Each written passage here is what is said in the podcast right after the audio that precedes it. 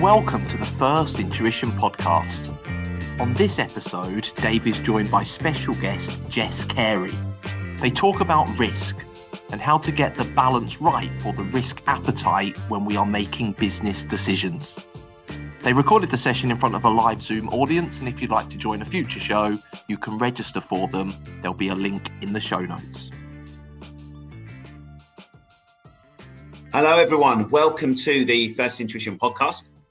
My name's David Malthouse, um, and I am I'm not joined by my regular co-host Ben Stay. Instead, I am joined by a, a returning guest, Jess Carey. So, um, good evening, Jess. How are you? Hello, very well, thank you. How are you? Um, really good. Good. Uh, it's uh, I don't know about you. It's lovely weather where I am at the moment. I've had um, a day at the seaside. Um, or should I say, a day visiting a client that happens to be by the seaside. Which um, came so with an ice in- cream? Did it come with an ice cream or two? I didn't, but I I actually know a guy that runs a, a, a chain of ice cream parlors that, are- that are based in this part of the world. I drove past about three of his establishments today, and yeah, I, I really did want one of his ice creams. So um, it's a shame, um, but it was it was just nice to get a bit of a, a change of scenery, and it was really nice. This is going to sound really odd. It was nice to be able to open the windows in my car because it was a bit too hot inside yeah. rather than opening them because yeah the kids have spilt something horrible and vile smelling in the back seat and i'm going to freeze because of it which is my normal reason but um jess you you have been a guest on the podcast before Mhm. um and but but not not when i've been hosting Mhm. um so i I think now that gives you the badge of friend of the show Thank um, for being here a second time um and as I wasn't here on your last show, I don't know if you, you want to give kind of a brief kind of introduction, and I, I, I always refer to it as your superhero origin story. So we're about to spend you know the, the, the next three quarters of an hour or so, you know, going through some kind of superhero type of adventure. But beforehand, we need to know if you were bitten by a radioactive spider. Uh, okay, I wasn't. Uh, but if I had to choose a superhero, because Kelly was asking this last time, I'd be Iron Man because I just love Iron Man. Um, I, I can't really give any other reasons except you know he's got a cool suit and he can fly. Um, but uh, hello, my name is Jess. Uh, I look after marketing at FI Limited and I work as part of the central team. Um, so I've got over 11 years of marketing experience and I worked in roles across uh, travel, hospitality, events, publishing, and now I'm working as a mat leave cover here at FI. Excellent stuff. So you said so you're based at um, FI Limited, um, which means that everything that we see on the website is under your domain at the moment. Yeah. Yeah, that's very true. So if you have any issues, please contact me directly and I will fix them. And the thing that the thing that I, I, kind of really like about having um, having guests in that are from kind of functions that are not accountancy is Mhm. we tend to get kind of a fresh view on kind of different areas. And the the theme that I wanted to look at today is a theme that um, as accountants we should be really really well versed at. So uh, we're looking at the theme of risk. And in general, you know, accountants tend to see risk in everything that we do. And if Ben was here today, Ben would be talking about risk associated with audit because Ben loves auditing. Hey, I'm not such a big fan. Um, but Ben loves auditing, and he'll be talking about audit risk and you know the risk that we as auditors get stuff wrong, and you know what impact that would have, and how we need to protect ourselves about that. We also talk about things like business risks. And business risks are you know, things that are out there that can stop the businesses that we work for from doing the things that they want to do, like making profit or expanding or things like that. Um, and then we also always talk, and the, the, the people in the audience will know all about what we call compliance risk, the risk that we don't meet our obligations in terms of rules and regulations. And I know we've got some tax fans here, and the compliance risk around completing tax returns and tax submissions and tax avoidance and all those kind of things are things that we as accountants are, are you know, really concerned about. But something that we as accountants tend to forget about is that you know, risk is also something that can be quite positive. And you know, risk is something that you know, some people tend to tend to embrace. And you know, I think we've all heard people say things like, "Oh, no risk, no rewards," or people talking about risk-reward balances. And I know the dragons on Dragons Den always talk about risk reward ratios. Uh, and uh, I think as accountants, we always think that risk is always kind of something negative. But I think much of the rest of the world thinks that risk is a balance between something that's desirable and then a negative consequence of us actually going after it. So it could be something worth it at the end. And uh, I guess to start with, you know, in terms of you know that bigger picture, you know, risk is that balance between something desirable with some kind of negative consequence. Do you think of yourself as a risk taker in general, Jess? Um, yes, that's that's pretty much it really um yeah i was thinking about this in in the sort of the pre-planning and i was thinking professional versus personally am i a risk taker and i would say um, yeah, both of them actually. Um, so professionally, yes, because I think um, at least in marketing, you need to take risks in order for kind of um, growth. And I think for me, it's sort of risk, change, and grow. And I really like change. I'm one of those people that run headlong into change and then go, oh, just before the edge, just before before I sort of jump in, and then I go, ah, just do it anyway. Like, what's the worst that's going to happen? Um, and then personally, because I like doing anything um, sort of fast in terms of like fast cars. Um, I have done bungee jumps, skydives before, um, and I also really love the outdoors. And I mean, I live like in Surrey, so it's not like there's big bears around or anything. But I like the thrill of the thrill of the unknown because I think for me personally, my best sort of experiences come when I don't know what's going to happen next. And I really like the um I really like thinking on my feet. That's that's really fun for me. That's cool. I I, I think now I think of myself looking back as someone that has taken a few risks but okay. I, I also can think that you know that there are times in my life when I've been you know prepared to take a risk. Risk seeking is the the attitude that we tend to talk about academically. I, I know that there was a period of my life where I was really risk averse, and, and you know I kind of call it the fact that I was quite comfortable, um, but I w- wasn't you know really taking you know taking huge risks. I was like quite comfortable not doing you know that much different. Um, and then I think after that, then I went through a period, particularly when I started having children, of, of yeah, taking on risk there because there's a hell of a lot of risk there in terms of yeah. in, in, terms of you know a, a, as you start to bring up children and the things that you're doing with children and things like that. So um, I think I've yeah, I, I think I've I, overall, I would say that I tend to think of myself as quite a risk seeker, risk taker, mm-hmm. but I think there have been times when I, uh, there definitely have been times when I could say probably didn't take the risks that I should have done, or maybe looking back, I shouldn't have done. I think that's something that uh, I tend to think is that if when you haven't taken those risks, you tend to regret them. When you yeah. have taken those risks, you don't tend to regret them even if they go wrong. It's kind of like, well, you know, I wanted to yeah. try yeah i i agree i think i kind of think about um so i'm really into exercise and I, I, kind of think about that like i never i'm always thinking oh gosh a run a run do i really want to do it even if it's like a 5k or a 1k it's not i'm not talking ultra marathons here but um i always sort of think well I'll regret it if I don't do it. And I'm not a person who has, I don't believe in regrets. Um, I mean, I get that it's an actual thing, but I personally don't like having them. Um, so I just think, well, go for it. What's the worst that's going to happen? Um, I mean, we're going to be touching on sort of failure and, and the difference between risk and failure in a bit. But I guess the next question for you then is who are the big risk takers that we might know about, um, whether professionally or perhaps you know some people personally? Are there any kind of key people that you can think of? I, I look at pretty much anyone that has been successful and think what drove their success and what what's the story of their success. And regular listeners know is that I, I love a biography. Okay, so it's my, my, uh, I, I, the autobiography is my favorite, followed by other kind of biographies. But I love a biography about people that have done amazing things. And I, I, don't really think there are that many biographies out there of people that just had a mundane, boring life because it wouldn't necessarily be the greatest biography. So, um, I, I kind of look at and I try and look at what the seeds of what made those people successful.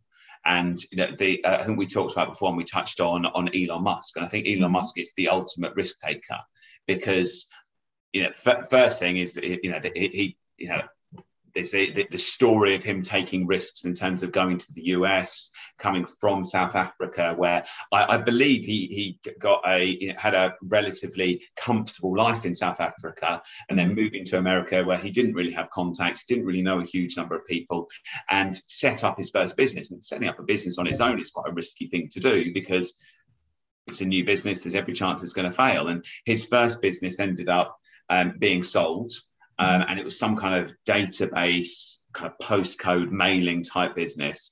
And I think he made enough money that you or I would probably think that's going to make me comfortable enough yeah. not to worry about taking a risk again. And you know, it, it you know, wasn't you know, it wasn't private island rich, but it was a decent amount of money.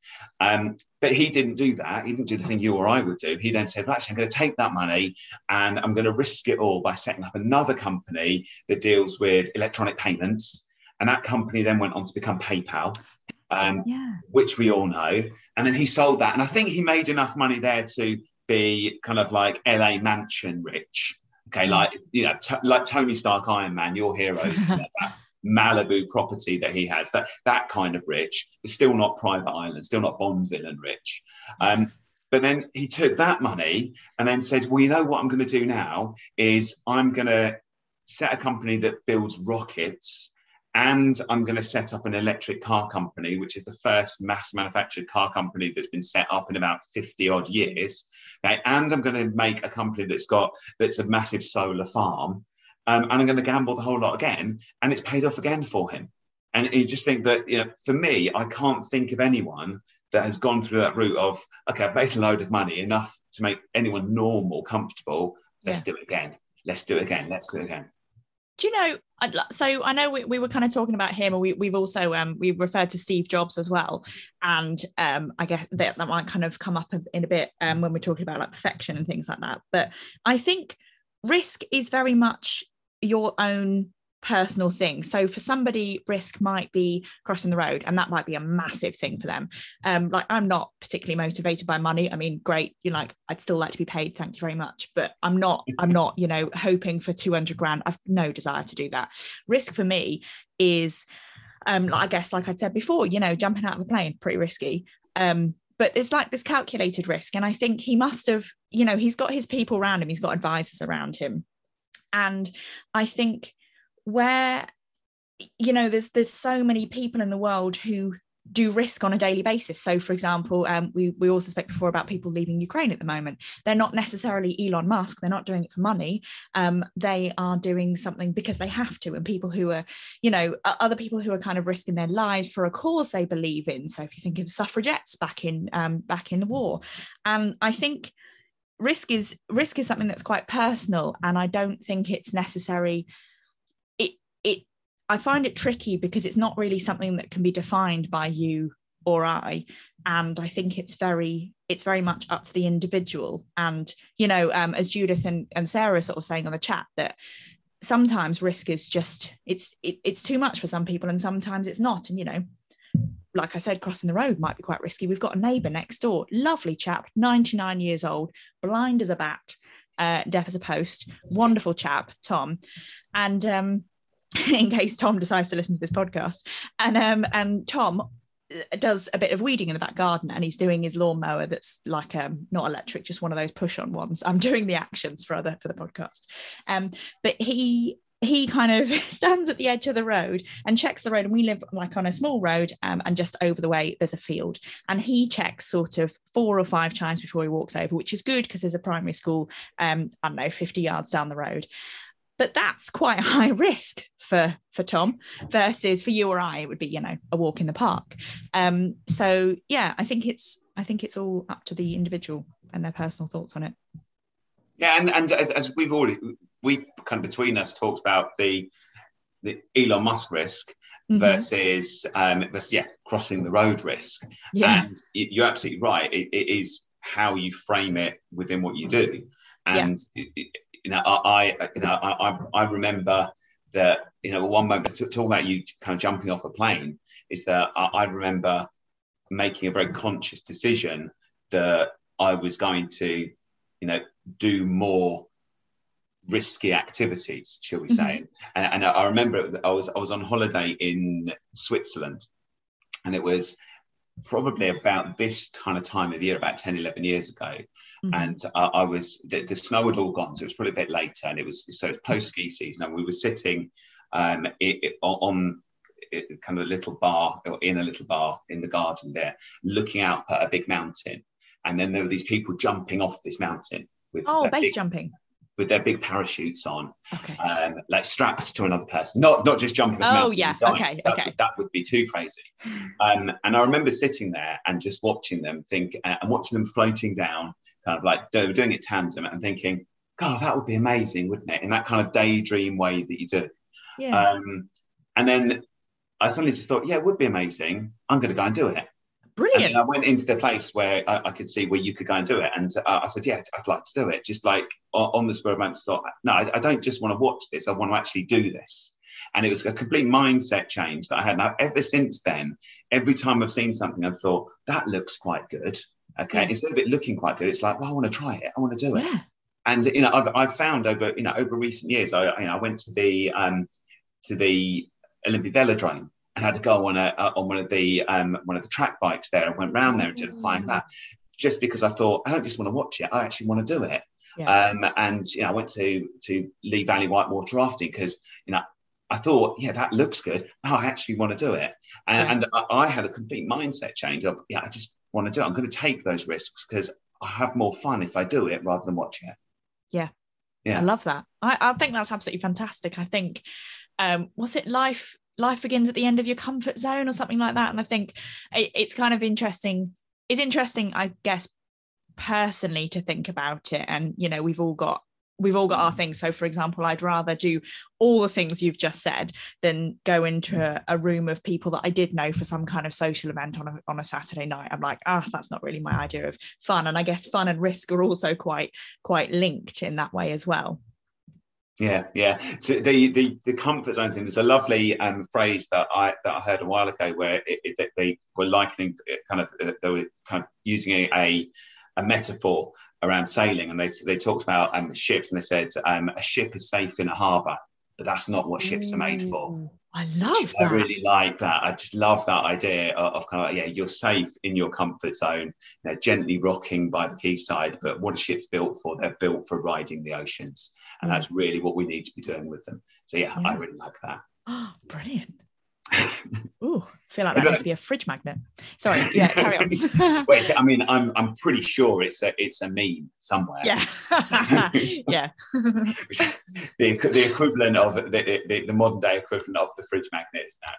yeah. Um, something that that I, I was thinking of is that, and this is kind of linked back to, to everything we talked about so far in terms of that idea of risk, is that you know, we talked about you know, people that have achieved great things. There's normally some kind of risk they've taken to get there, but when I look at the things that I value most, that, that, that I value most in my life, I tend to think there is some kind of risk that happens at to, to enable that to happen. And, you know, I can look at it from you know a, a really simple point of view. In that, what things do I value most right now? Well, the thing that I hold you know most dear to my heart is my family, and you know, I, I I can very clearly point that to.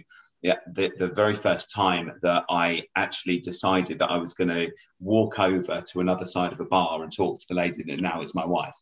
And you know, I, I, I think we've all probably had a heart in mouth moment of you know doing something like that and putting yourself out there. And I would say that definitely paid off because Yeah. it was a risk. It made me feel really nervous. I probably would have rather done anything else once I started walking, Mhm. but I went through it, and now here I am, you know, living in a house with that lady with three children, and it Yeah. turned out quite well. But it Yeah. wouldn't have happened if I wouldn't have been prepared to take that risk. Um, I, as, as you know, I'm, I'm a, um, uh, one of the owners of First Intuition in, in Chelmsford. And yeah, 10, 12 years ago, I gave up my well paid job. I gave up my nice career ladder. I gave up, you know, that, that regular salary because I decided that I wanted to set up my own training company where I had no clients and I didn't know anyone, but it's what I wanted to do. And you know, looking back, I've had a much more fulfilling career in, in terms of personally fulfilling through doing that over the last 10 years than I ever would have done treading the corporate ladder where I was before. Yeah. But, you know, I ha- had to you know, take off the safety wheels and, you know, take a big risk in order to do that. But um, I, I, so I was going to ask you, Jess, and this is something that I sometimes ask students as well in class: is what risks have you taken? You know, and you know, first of all, did they pay off? Um, and, what were they? Um, so the biggest risk that I can think of quite recently actually isn't Judith will be pleased to hear um, doing anything mad with plane jumping or anything like that. Um, it was um, Christmas 2020 uh, between Christmas and New Year, I think it was. And um, I didn't want to work in the company. So this is my previous company, not FI, previous company. Um, and I wanted, I knew I wanted to work outside. I really like being outside. I like the outdoors. I feel good. Um, I would live in a tent outside if I could. Um, and I Googled like what jobs for outdoor people. And also, um, my partner and I um, have a lovely house and we have a mortgage. So I need to kind of think about the money side of things. Um, and I wasn't too sure if marketing was right for me. But realized actually, with hindsight, it was a job. So um, I started Googling and I did an online survey test thing. Um, and it came up with something called horticultural therapy. Um, and so I started doing some inquiries. This had I had no idea what it was. Um, and for for listeners, horticultural therapy um, is a way of kind of working with people, um, sometimes with learning disabilities or with mental health issues, um, in sort of like an outdoor or a garden environment. So um, could be working with people planting bulbs or um, depending on their kind of abilities or it could be um, putting planting seeds or it could be you know pulling up trees depending on physical kind of um, skill set and things um, so I did some research. Uh, I contacted a couple of doctors. I contacted um, some local companies, of which there are not too many.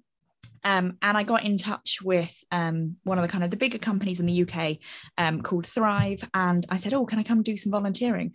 So they said, yes, that's that's no problem. And it ended up being eight months until I could actually do that. So I started in August last year. Um, I also knew that I wanted to do some volunteering um, in kind of some kind of estates management and again outdoor learning work. Um, and so I reached out to some other companies. I'm like massively convoluting this. It, it sounds like it was really simple and it, it so wasn't. Um, and I knew that having a better work life balance would be good for me. Um, I I had burnout in the last company and I'd had a couple of times, I think, but the first time was a couple of years ago. And I just thought, this isn't who I am anymore. I don't like this person that I've become. Um, so I inquired about FI. Um, and there was a marketing manager role, so maternity cover that I mentioned, and it's a it's a part time role. So I now do four days a week here, and then I do volunteering on a Friday and Saturday every other. Um, and it's it's fantastic because it gives me the opportunity to still earn a wage but most importantly in a company that's actually really supportive and it's it's it's given me my love back of marketing um, and also it, enable, it enables me to kind of do what I want to do for the other part of the time. And I have a, a, great boss that's really, I'm sorry, I'm not massively singing FI, but they are wonderful. But I have a great boss that allows me to kind of juggle things like that. And it was a risk because i guess it was a monetary risk um, it was a happiness risk but i am much better for it. So i don't think it's always about the huge big leaps. Sometimes it can be sort of smaller leaps of faith. Um, and uh, yeah that's uh, that's the story really. I, I love that. And i think that something you you looked that, that i kind of saw in that in in the thing that it, you just explained there was that yeah. one of the things you mentioned is the fact that you suffered from burnout in your previous job. Yeah. And to me, there's there's also that there's almost the what, what would the risk of not doing what you did be? Yeah. And you know, I, I think that you know, I've spoken to a lot of people over the last two years that that have, have you know spoken to me about kind of burnout over the last couple of years. Because it, it's changing to a new way of working can go kind of you know a multitude of different ways. Yeah. and one of them uh, amongst a lot of people that i know tended to be they would work more and yeah. they'd work longer hours and they wouldn't ever switch off. And it's not good for anyone. And, and i think that you know there's you know the, the, the flip side of you know i'm taking a risk to do this but there's also was the risk of actually carrying on on, on the, the, the path that you're currently on I think I think you're completely right. Um, mine for me was before um, COVID, and I remember just going away at the weekend with um, a group of friends, and it was uh, my fella had just said, "I think I think this is what burnout is for you," and it was I couldn't concentrate on anything. I just needed to sleep, and I just I, it, not being yourself, and I think I think it affects people in different ways. But for me, I think it, there's a bit of a stigma attached to it, and I think um, I think that I'm 34, and I don't think you should be 34 and getting burnout. For me, I thought it was something that you get when you're I don't know 60 or 63 or whatever, just before you retire at the grand old age of 65, which is nothing. Um, and I didn't I didn't think that, and I was speaking to a couple of my friends also in that group, and they're they're women who are strong, independent women who have, you know, like they're high flying careers, they're in banking, you know, lawyers and things. And I think it it it shouldn't be just because of that. You know, you shouldn't that's not acceptable in today's society. Like it, it shouldn't be like that. And it needs you need to have kind of workplaces that are far more supportive of that. Um, and what, what are we doing it for? And so that's also why I kind of have the balance of the outdoor life. Or um, we were up in Yorkshire over the weekend, for example, and it's just being outside, just sitting down on the grass. That's lovely. Um, but I, I realize we're kind of veering off course in terms of um, risk taking. And I guess I had I had a question for you on that. Um, so, do you think you can be a perfectionist and a risk taker? So I, I, so want to talk about all the things you just talked about then. Oh, oh, okay, great. I'm just, I don't want to take away, take, take from the show. I, I, am, I'm going to be a, politi- politician for a minute and not answer your question, but I'm going to Please, come back okay, to yeah. It, is, it really struck me as you talked there about how you know you felt burnout was something that you got when you were 63 mm. because that was your frame of reference, and I think mm. this hmm. is it's why important why discussions around issues like this are really important yeah. because I, I remember the first time that I, I came across anyone that suffered that I knew that anyone that suffered from depression, and it was um, a, a, friend of mine who who told me about it about two years after I finished university with him, and I was on the phone with him in conversation, and he um, had got a graduate placement that he dropped out of after six months, then hadn't worked for about a year and a half, and he hadn't talked to me. About, he told me anything that was going on, and then you know, out of the blue, I was on the phone with him, and he told me that he'd diagnosed with depression, been battling around it for, for, for the last year or so. And the first thing that kind of struck me was that this is the first person that I've ever heard of that I know that's got depression. The mm. only other people that I know that had depression were artists and musicians yeah. where I'd read their biographies. And yeah. as far as I was concerned, my point of reference was you're at risk of depression if you're a creative person because mm. they're the only people that I knew of that suffered from depression because I'd read their biographies because I was a massive admirer of their art. Yeah. And it was suddenly a shock that this guy that had studied maths with me at university and had initially started training to be an accountant, but then had dropped out after six months, is yeah. like, how, how could you have depression? You're, you're not an artist, you're not a musician, you don't paint yeah. anything. Yeah. And, and it's, you know, I think through opening those things up and having those discussions and saying, yeah, yeah, I'm in my 30s and I suffer from burnout, or, you know, I, I'm 22 and I did a maths degree and I'm suffering from depression because I've just started to work for, and I've just entered into the workforce.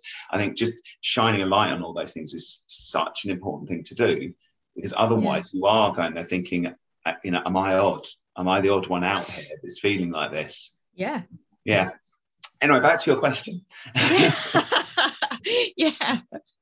is it possible to, to take risks and um, and and be a perfectionist? And yeah. The, the first when you first look at that question, you think that you know risk seeking people, you've kind of got this image of devil may care. Yeah. I'm going to go for it anyway. Um, you know, hold my drink, come off.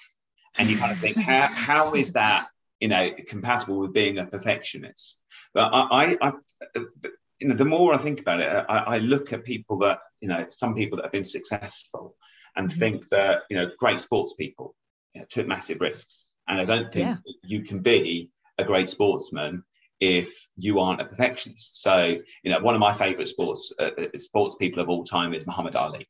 You know, mm-hmm. I, I think, yeah, as you know, everything that he stands for um, or, or, that he stood for at that point in time, the whole um, civil rights movement that he was part of, um, you know, not fighting in the Vietnam War and the stance that he made against that Vietnam War. He was taking amazing risks with his career, with his public image. Um, you know, actually everything was on the line for him. He was taking those risks to make that stand. But I don't think you could ever say that he was not a perfectionist. He hmm. studied meticulously for every single fight that he went into. If you, if you look at you know the, the stories behind the great fights that he were involved in, he was a scientist perfecting the te- perfecting his strategy to go into the ring, mm-hmm. and yet he took massive, massive risks. No one spoke like Muhammad Ali at mm, that time. Yeah. You know, he, he was you know he was a poet outside of the ring, and you know I don't think you could say of any other boxer at that point in time or any other sportsman at that point in time. Oh yeah, they were a poet Mm. You know that they, yeah. weren't at all, and, and so I, th- I, think for someone someone like him took enormous risk professionally and personally, but an absolute perfectionist at his craft. So yeah. I, I, think you can be, but I, I I understand that when we think of risk takers, we always think, you know, I'm just going to go for it. Have you done yeah. have you done the analysis? No, I'm going to do it. I, yeah, do you know that's very interesting. Um, my colleague and I were talking about something today, which is um, this kind of this training that I'd done a couple of years ago now, where you're either a thinker, a feeler, or a knower. So if you're a thinker, you go away and think about things. A feeler, um, it's kind of for me it's a bit similar to gut feel but you you're kind of very empathic. Um, and then if you're a gut feel then off you pop devil may care kind of thing. Um, and i think it's really interesting to i mean i've massively convoluted that as well. Um, but i think it's very interesting to kind of think about how you um, who you are and which one you are most. Uh, and normally the idea being that you're normally one of them more than the other two, but some people can be sort of equal across the board. Um, and it's interesting how you fit into your family life and how that fits into your work colleagues as well. So I think we were kind of thinking about that. And I think about being a perfectionist, I would say as I get older and more into marketing, I said uh, 11 years now, I feel like I have obviously there's a lot to learn, but I feel like I have a decent grip on marketing, so I'm a lot more gut feel about that. Um, so uh, for for you guys, um, Dave and I uh, are on kind of monthly calls around marketing, um, and I feel like those meetings are a little bit more fly on the wall, and you kind of have to be a bit of a, a, bit of a risk taker. You have to kind of go with the flow and see what people bring up and and kind of take it from there. Um, I would say personally, I'm quite a perfectionist, and it was sort of uh, i guess the next point was can you be a perfectionist and a pragmatist? And um, i had my review with my line manager on thursday and he'd sort of settle more on pragmatist than perfectionist. But i suppose perfection is a bit like beauty and kind of beauty is in the eye of the beholder. And if you're you know your perfectionist might not be my perfectionist and i suppose it's where the expectation lies. So if your levels of perfection are deemed low to other people and you're a risk taker then yes you can be both um, but I, I, certainly think it's a, it's it's kind of interesting and, and food for thought really I'm just thinking of what kind of person I am from your description. And oh, go on. I, I, I, I, think at times I could be all three. Um, okay. I, know that I I sometimes will go with my gut. Yeah. And sometimes it'll be, what should we do? We should do this. And it's yeah. No, no, no basis in fact behind it. It's just that's what I feel we should go ahead and do. Um, but I know I also annoy people because I'll be in a meeting where something's discussed and I will say, I just need time to think about this. Yeah. I, I, I haven't got an opinion. I'm not sure what my opinion is yet. I haven't thought about it properly. I need to just go away and just consider what this actually means. And yeah, I, I will flip between those two. I'm generally a bit more impulsive, I would say. Yeah. In terms of let's do this or let's not do this. But the, I mean, I, I, there was a meeting I was in today where I said I, I can't make a decision on this right now. I haven't really thought it through. Yeah. I.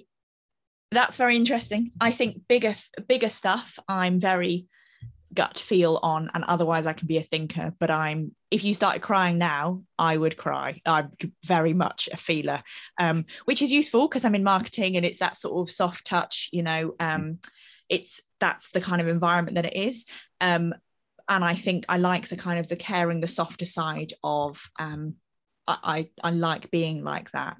Um, but I was going to ask you, are you different at home? Would you say that you're still gut at home? Or a gut thinker? I think I'm probably more of a thinker at home Ooh. than going on my gut.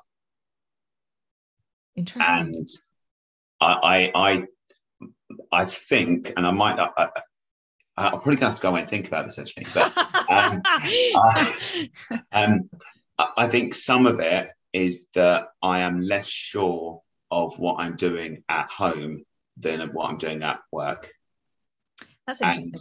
I put that in that I have I've taught accountancy students for 16 years. I've only Yeah. lived with a 16 year old boy in my house for the last year since he turned 16. And so I don't have the experience of knowing whether I'm doing the right thing when it comes to things like my kids. And But- so sorry. I always kind of second guess myself a little bit in terms of is this the right is this the right way to treat this issue?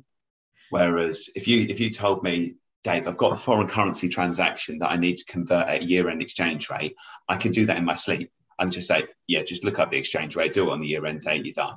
Yeah. Um, whereas, you know, if someone said, you know, I've got, oh, you know, 16 year old kid wants a particular computer game, should they have it? I don't know. But that's very interesting because you've been on this mortal coil for 30 odd years. no, more than that, I'm afraid. But, well, let's keep it at that, shall we? Like that. All right. But, you know, however many years it is. And so it's interesting that you trust yourself more at work. Uh, not trust, that's that that's not the right word. Um, that you're more gut at work because you know what the answer is. Like I would think, okay, not having children myself, but as a as a game, if you if you have if it's I don't know a, an 18 plus game, I'm, I'm assuming this is one of the things Yeah. that you have to deal with. Do you not just go definitely not put the th- put the thing down? That's it.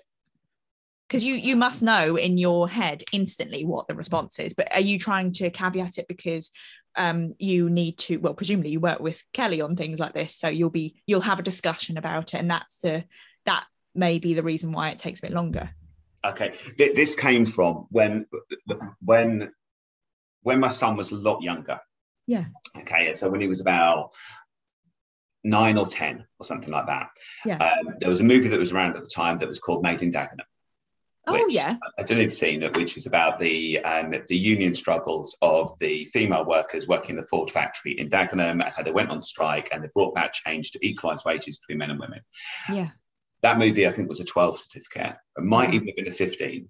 And I thought about quite long and hard about whether my son, who was significantly younger than that, should watch it because we were going to watch it. And I did a lot of work in terms of looking online in terms of, you know, why has it got the certificate? And it had the certificate because of the language that was being used. Yeah. However, is it an important story? Mhm, Is it something that a child should know about? Mhm. and you know i had to weigh up well yeah this this is a this is a movie that is it's about a really important moment in uk history it's about something that's really important that i believe children should know about from as soon as they're born Mhm. that it, it doesn't matter you know about who you are what you look like you know what your race is what what what your gender is you should be treated equally and you should be entitled to equal wages for equal work and. I came down and decided, yeah, this might be a certificate level that says he shouldn't watch it for another five years, but I want him to watch this movie right now. Yeah. So it, it- and and that's the same thing that it still drives me through now in terms of should he watch an 18 movie? We'd think that if it's gratuitous violence for gratuitous violence' sake, no, Mm. he shouldn't. But you know, I can point towards 18, you know, 18 rated movies where you think actually the message in that movie is Mhm. really really important it was like my my my middle son who is now who's now 12 we had a big discussion about whether um, he should watch saving private ryan you know, Ooh. because again it's a movie that's probably too old for him in terms of certification however if you watch that movie and think you, i don't think anyone watches that movie because they want to see gratuitous violence it's there deliberately to shock and show the horrors of war Yeah. and i think it's a really important movie so have I got a problem with someone watching when they're younger? No, I don't. And that, Mm. that's where I kind of, whenever it's something that's age related, exactly. And Sarah's just in the chat, like Schindler's Yeah, List. yeah, agree. Absolutely. So that's why I'm less certain because I, I, I, I don't have that. And I could just say, oh, it's the rules, you can't watch it. And that's an easy thing. That's a cop out. But then, Ooh. That's interesting then. So if it's if rules come into it, so I mean, no one's going to come and pull your son out of a cinema for being 12 if it's, I'm sorry, really picking on you here, but 12 uh, for like a, a 10, a 10 year old um, child in a 12 certificate. Like, no, but then is it, is it kind of morally right, I guess, and versus your parental rights? And again, not as a parent, so I can't really speak for this. Um, but I do think kind of a, a similar vein that um, Sarah brings up a really good point that um, is there a difference between the risks you take for yourself and the risks you take for others? This is interesting. So I think for work, I take more risks because it's not my own money. Because I mean, that sounds like I'm just throwing money at a wall. I'm certainly not, but there are more risks. If it was me putting 500 pounds of my my own money on something, would I be more cautious? Actually, I think I might have responded to that a bit quickly. I've got my thinking head on. Um, no, okay, there'll be there's a degree of like thinking about it, but I'm probably more cautious if it were my own money. So, as your business, how do you feel about that? Okay. When we started the business and it was it was me, mm-hmm. I was far more I would take far more risks than I would now.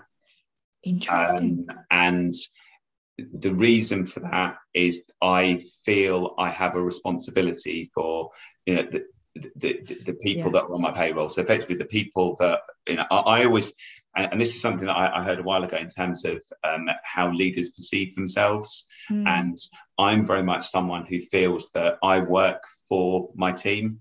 Mm-hmm. That, that's what my job is, yeah. is to work for them. I yeah. don't have a view that they work for me. My view is always I'm, you know, I'm the person that works for you. And, you know, when when I, you know, I get a mixture of emotion when I do things like have a Christmas party. Because on the okay. one hand, I get an immense sense of pride because I think you know something that I built X years ago yeah. is now providing a livelihood for these people and the ability to enjoy this party. But then I also get this gut wrenching sense of dread where it's kind of like and if I make a wrong decision then these are the guys that are going to suffer. And so I think a lot more about the risks that I take now than I did 10 years ago. Because 10 years ago it was only me that would be affected by the downside but okay. now it's 30 people that could be affected by that downside and it's you know and that that weighs quite heavily on my decision making now. Is that the same personally as as well then? So i'm assuming for something like you know don't run in front of a road kids yeah. obviously that's that's kind of a, a, perceived risk. But what about um what about other kind of risks in your in your personal life? I've got a difference between where it impacts me and where it impacts other people. Again it's, it's mm-hmm. i'm far more inclined to take a risk that will say personally impact me. But yeah. if it's going to personally impact my daughter or my sons i'm going to be more risk averse that's very interesting. I yeah i i think i'm i think i'm with you in terms of like my partner or my mum or my dad or something like that. So there was um we were walking back from our friend's house um i don't know like two and a half years ago pre-pandemic. And um it was we'd had i think we probably had maybe two beers each so you know not not too much and that had been over the course of about five hours or something lovely food blah blah and um it's about a three mile walk home and it was around midnight and this bloke started uh, so my fella and i were walking back and this bloke started following us and he started saying some stuff to me that was uh, inappropriate and I was not having any of this. And then he sort of started poking my fella. And I was like, Mama Bear, right like i was i just lost it. And i was starting to get uh, a little bit irate. And my partner kind of said okay you know this guy this guy he doesn't just leave him leave him to it. And i was thinking that that's kind of i'm bringing it up because it's it's a risk and you know you don't know how that person would have reacted. He's a bloke who was taller and larger than me so likely stronger than me. But for me if somebody affects the people i you know love or or good friends or something like that, I'll stand in the way and I mean, would I literally fight? Probably not. No, I'm not. I'm not a fighter. Um, but I like to think that I would kind of be all like protective and this sort of thing.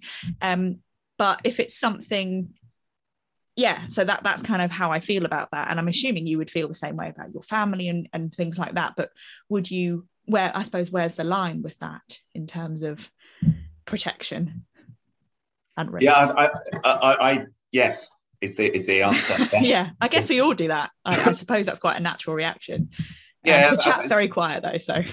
Yeah, I, th- I, think it is a case that you're right that that I yeah, and I think linking that to risk is that I'm less likely to take a risk with someone else's safety than my own. Yeah. Um, I'm more likely to try and avoid risks and avoid dangers when it's dealing with other people rather than myself. Yeah. Um, you know, I was kind of thinking, oh, if it's me that gets hurt, I just get hurt. But yeah. You know, if if if someone else that I'm looking after gets hurt, that's my fault, and I need to Yeah. protect them from that. So yeah, I, th- I think that I am very much like that.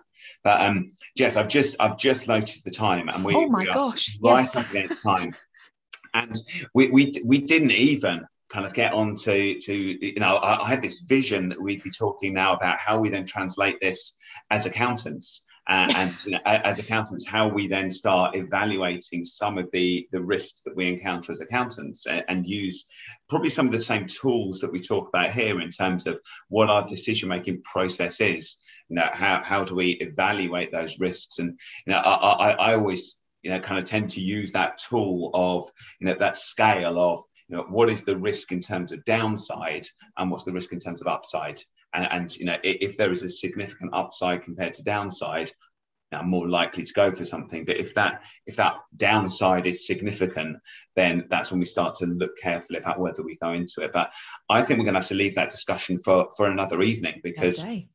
I know, I know that a lot of our audience have got other things to do. I'm sure you've got something to do. I definitely have some food that I need to go and eat. So it, falls on me just to bring things to a close. So, uh, first of all, I want to thank everyone for for being here tonight. That's, that's here live. Thank you so much for your um, for, for your contributions. Thanks to everyone that is that's downloaded, and thanks for everyone who um, who takes the time to listen to this podcast. If you are out walking your dog, or you're going for a run, or you're on the treadmill, thank you so much for downloading. If you could get a chance to to download and to sorry to to leave a review or leave some comments, that would be much much appreciated. Um, thank you so much for Jess for being a, a friend of the show now, and um, hopefully we we can welcome you back to join us again in in the coming weeks. That would be lovely. Yes, I very much like that. Excellent. So Part I think you've been a think you've been a wonderful guest, Oh, um, and, and yeah, I, I quite easily could have been here for another hour. Um, so we could do part two of this, or, or you know, we could talk about other themes as well. If anyone has got any any subjects that they want to have covered on one of these um, one of these podcasts, please feel free to drop me a note, uh, and we do try and build that into our, our schedule. But we will see you all again next week for those of you that are live. Thank you for downloading, everyone, and hopefully everyone stays safe, and we will see you again next. Thank you.